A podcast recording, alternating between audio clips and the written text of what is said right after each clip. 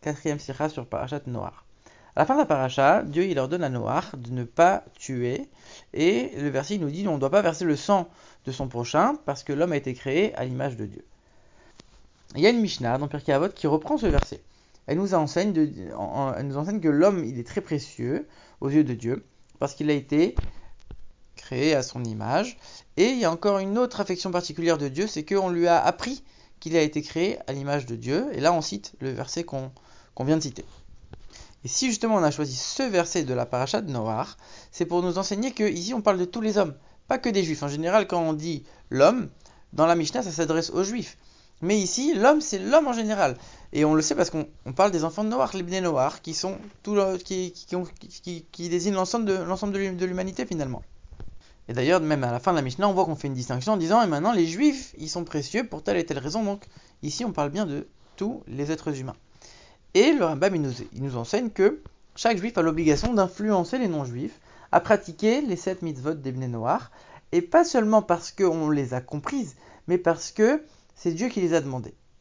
C'est Dieu qui les a ordonnées. Et ici, on nous donne un conseil dans cette Mishnah. C'est pour ça que ça nous ça s'adresse à nous, Pirkei ça s'adresse aux juifs, c'est qu'on doit, on doit pouvoir convaincre nos, prochains non-juifs en leur disant Tu es précieux aux yeux de Dieu, tu as été créé à son image, c'est pour ça que tu dois accomplir euh, ses commandements. Alors, quand on dit l'homme euh, a été créé à l'image de Dieu, l'homme ça inclut aussi le juif. Et le rabbi précédent, il donne une explication différente de cette Mishnah en disant que si on répète deux fois à l'image de Dieu et encore une affection particulière encore à l'image de Dieu, c'est pour nous dire qu'ici il y a un distinguo. La première partie de la Mishnah, elle parle pour l'ensemble de l'humanité. On a tous reçu ce qu'on appelle le tselem, c'est l'image de Dieu. Ça veut dire qu'on a été créé à l'image de Dieu, on a ce tselem. Et la Mishnah elle continue en disant on a une affection particulière du fait qu'on nous a appris qu'on a reçu ce tselem. Ici, en vérité, on parle d'un deuxième tselem. On parle d'une autre sorte d'image de Dieu. Ça, c'est celle qui existe chez le juif. Ça, c'est l'arbitre président qui, explique ça. Il explique qu'en vérité, ça, ça veut dire que chez le non-juif, il y a une âme intellectuelle qui réfléchit, qui est une âme humaine. Et chez le juif, il y a une âme aussi intellectuelle et aussi humaine qui est légèrement différente de celle du non-juif, qui est un peu plus raffinée. Et pourquoi on a donné, à ce, euh, on a donné au juif cette euh, supériorité quelque part, alors qu'il n'a pas travaillé pour la mériter? C'est uniquement pour nous dire que on va lui donner quelque chose qui ressemble au non-juif pour qu'il puisse travailler avec lui et essayer de l'aider à pratiquer les sept mitzvot bnei noirs. Alors quel est le lien entre ces deux types de tselem et pourquoi on les met en parallèle?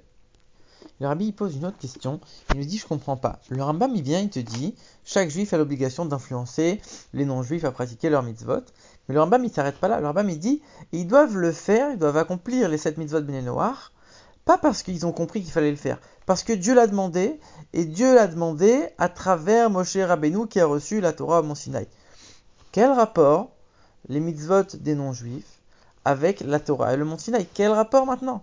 On sait très bien que la Torah elle a été donnée bien après.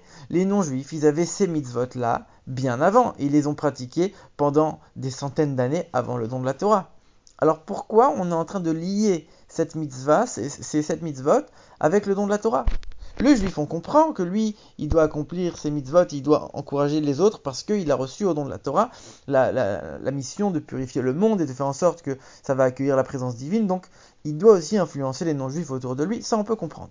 On peut aussi comprendre que le juif, on va lui dire, regarde, même les mitzvot que Avraham, Yitzhak et Yaakov, ils ont fait, et en particulier la, la de la Brit Mila que Avraham a reçue, on va aussi les faire, mais parce que on a reçu la Torah, parce que c'est écrit dans la Torah. C'est vrai que la Torah, elle a changé complètement euh, notre existence en tant que peuple, elle a changé euh, tout, l'aspect des mitzvot, il est devenu différent. Donc on peut comprendre qu'on va, chez le juif, on va tout lier au don de la Torah.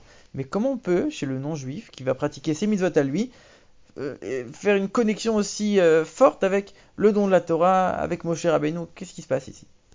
Alors pour expliquer tout ça, on va reprendre l'explication du rabbi précédent qui disait que le, non-juif comme le juif, les deux, ils ont un tselem, sauf que celui du juif, il est quelque part un peu plus raffiné. Et le rabbi précédent, le rabbi, précédent il explique que ce raffinement en plus, cette petite spiritualité qu'il y a en plus, même dans l'âme intellectuelle du juif, elle, s'exprime dans le fait que comme les non-juifs, ils étudient des sagesses qui sont autres que la Torah, alors ça, ça ne permet pas de raffiner cette âme intellectuelle autant que la Torah, donc ça, la rend un peu plus grossière que l'âme euh, intellectuelle du juif, qui elle va étudier la Torah, et donc va être plus spirituelle, plus raffinée. Mais ce qui est assez étrange, c'est qu'on ne peut pas dire que quelqu'un qui va étudier des, des, sciences profanes, comme les mathématiques, le rabbi donne l'exemple de l'astronomie, ça reste quelque chose qui est intellectuel. Et on sait que l'intellect de l'humain, peu importe juif ou pas, il a toujours vocation à s'élever. Donc comment on peut dire ici qu'une sagesse, même une sagesse profane, elle va rendre grossière l'âme intellectuelle? Comment c'est possible de dire une chose pareille? Après tout, l'intellect c'est l'intellect, c'est une sagesse intellectuelle. Donc comment comprendre ça? Le rabbi explique que pour comprendre vraiment quelque chose intellectuellement à 100%, il faut se départir complètement de tout ce qu'on connaît et s'annuler complètement devant la sagesse pour pouvoir vraiment s'imprégner et la comprendre vraiment. Et pour ça, pour être complètement annulé, c'est impossible. Avec une âme intellectuelle euh, telle qu'elle est chez les non-juifs, on ne peut pas s'annuler à 100%. Alors l'âme intellectuelle qu'il y a chez le juif, elle peut pas non plus, parce qu'elle aussi elle est connectée avec le monde, donc elle peut pas s'annuler. Mais chez le juif, il y a une âme divine. Et cette âme divine, elle va aider l'âme intellectuelle à s'élever progressivement et va lui ajouter ce petit quelque chose en plus par rapport à l'âme intellectuelle du non-juif.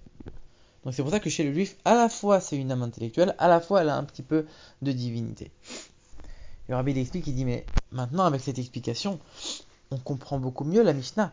Parce que on a dit quoi? La première partie de la Mishnah, elle vient et te dit l'homme a été créé à l'image de Dieu. Ça, c'est pour les non-juifs. C'est-à-dire que pourquoi l'homme il est particulièrement chéri de Dieu? Parce qu'il a été créé à l'image de Dieu. Donc c'est du fait qu'il a été créé à l'image de Dieu qu'il va être chéri.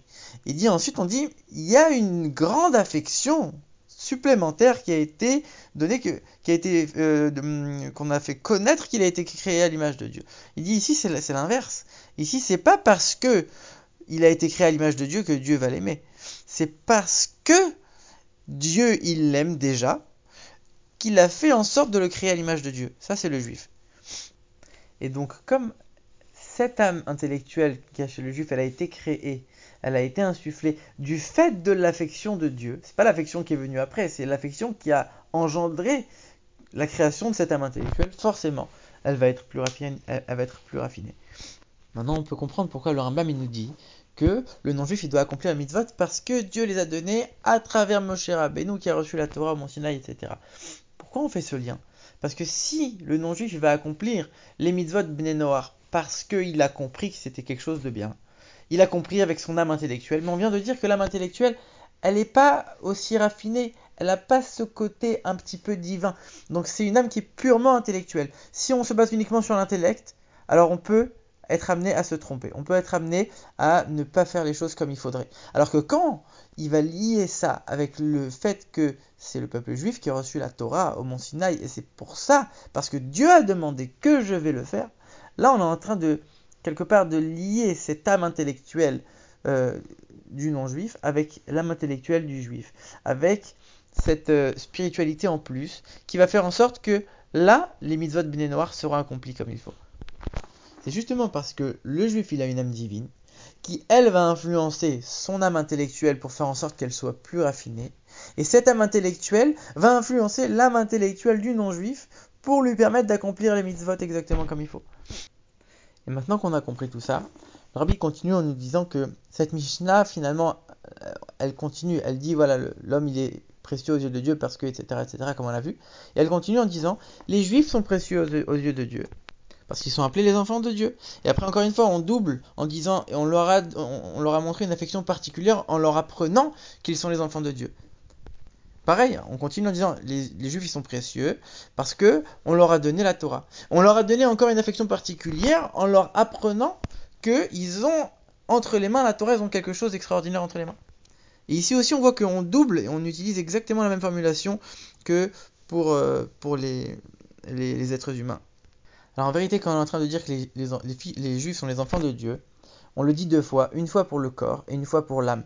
On sait que Dieu a choisi le corps du juif, mais d'un autre côté, il y a aussi le côté de l'âme. Et si l'âme ne fait pas de travail pour raffiner le corps, alors finalement, la qualité du corps, elle s'exprimera jamais et il pourra être amené à, être détruit finalement ce corps. Il ne pourra, pas, vivre la résurrection des morts. Donc il faut qu'il y ait un travail de l'âme, même si Dieu a choisi le corps du peuple juif. Mais ici on voit le corps et l'âme. C'est pour ça qu'on répète. Et après on nous dit on nous a donné la Torah et on répète encore deux fois. Pourquoi? Le rabbi il explique il y a la partie dévoilée de la Torah et la partie profonde de la Torah. Et encore une fois, cette partie dévoilée de la Torah, on ne peut l'intégrer pleinement et parfaitement, et on ne peut vraiment l'atteindre que quand elle est associée avec l'étude de la partie profonde de la Torah.